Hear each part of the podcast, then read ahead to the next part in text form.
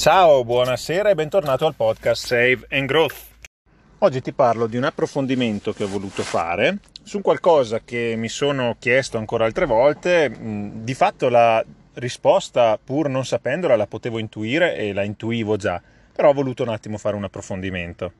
Sono andato a vedermi la composizione precisa eh, degli indici eh, Standard Poor's 500 e del Morgan Stanley MCI World che sono i due eh, indici più classici degli ETF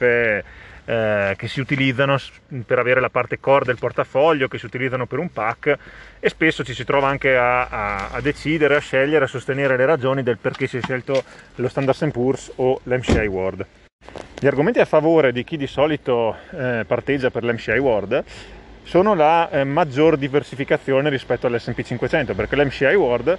eh, è un indice nel quale eh, ci sono 23 paesi sviluppati, c'è l'85% del flottante di questi paesi,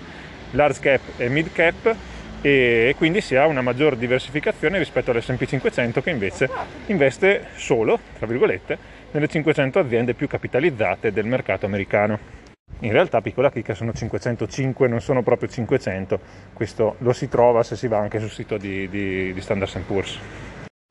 Quanti invece sostengono che sia meglio l'S&P 500, eh, sostengono che comunque quelle 500 aziende, 505 contenute nell'indice, sono aziende che rappresentano l'80% della capitalizzazione di mercato americana, e quindi quasi tutto il mercato americano, e che queste aziende in realtà siano comunque eh, diversificate globalmente, in quanto si tratta di aziende che hanno un business eh, a livello globale, essendo l'America eh, l'economia più grande del mondo. E in effetti non è così sbagliato da un certo punto di vista perché molte di queste aziende hanno effettivamente un business che non si limita al territorio degli Stati Uniti, pensiamo a Google in tutto il mondo, pensiamo alla Coca-Cola, pensiamo ad Amazon,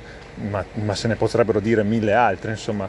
e, ed, effettivamente, ed effettivamente anche questa è un'osservazione corretta. In più la correlazione di tutti gli altri mercati globali con eh, gli altri mercati azionari globali soprattutto dei paesi sviluppati, con eh, l'azionario americano è molto spesso molto forte, proprio perché in quanto eh, l'America è l'economia più grande, fa molta massa critica e se le cose vanno male in America è ragionevole pensare che eh, andranno male anche nel resto dei paesi sviluppati, non in tutti, però in buona parte eh, c'è una correlazione positiva in questo senso soprattutto in un mondo sempre più globalizzato, eh, le correlazioni sono sempre più positive. Eh,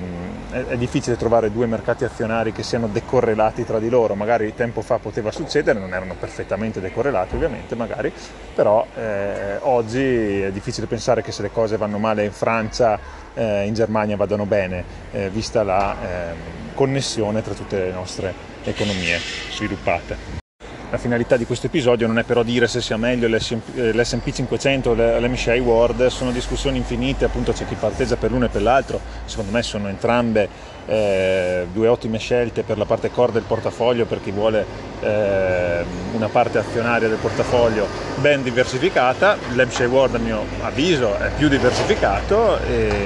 anche se appunto l'SP 500 contiene aziende che hanno business globali, quindi entrambi, entrambi vanno bene, diciamo così. Eh, ma il fine appunto non è questo, il fine è quello di dire eh, i risultati di questa, di questa, mia analisi che ho fatto così per curiosità e cioè mi sono chiesto quanto S&P 500 c'è nell'MCI World perché nell'MCI World il 67% della composizione geografica è esposta sul mercato americano. Quindi voi prendete l'Hampshire World, un vostro ETF, guardate la composizione vedete che il 67% è USA. Di questo 67% USA, eh, quant'è nell'S&P 500? Questa è la domanda che mi sono fatto. O meglio, di questo 67% quanto deriva dall'S&P 500? E allora mi sono messo un po' a scaricare i dati de, di tutte le aziende contenute nel, MSCI World sono circa 1400, tra le 1300 e le 1400. Ho scaricato le 505 aziende dell'S&P 500 e mi sono messo a incrociare i dati. Ho scoperto che di quelle, 5, di quelle 670 aziende americane che sono contenute nell'MSCI World, 474 circa, dico circa perché il dato era leggermente sporco ma posso sbagliare di 4 più o 4 meno, quindi possono essere 478 o 470, erano aziende dello Standard Poor's 500 per una capitalizzazione complessiva del 99, anche qui 99,39 uscito a me, può essere 99,50, cambia poco. Insomma, il 99% dell'S&P 500 è contenuto all'interno dell'MCI World. Quindi in buona sostanza se ti compri l'MCI World ti stai comprando l'S&P 500 più altre eh, 22 economie, eh, l'85% è flotante di altre 22 economie sviluppate. E allora mi sono fatto anche quest'altra domanda. Supponiamo che io investa 1000 euro nell'S&P 500. Se volessi avere la stessa esposizione in euro, quindi 1000 euro di esposizione, sull'S&P 500 però utilizzando l'MSCI World, quanto dovrei investire? E mi è uscita una cifra attorno, anche qui vado a braccio, ai 1500, perché senti che sono in piazza, no? mentre sto registrando aspettando di entrare in posta, sono 1560 euro circa, cioè tu investendo 1560 euro, di questi 1560, 1000 sono nell'MCI World.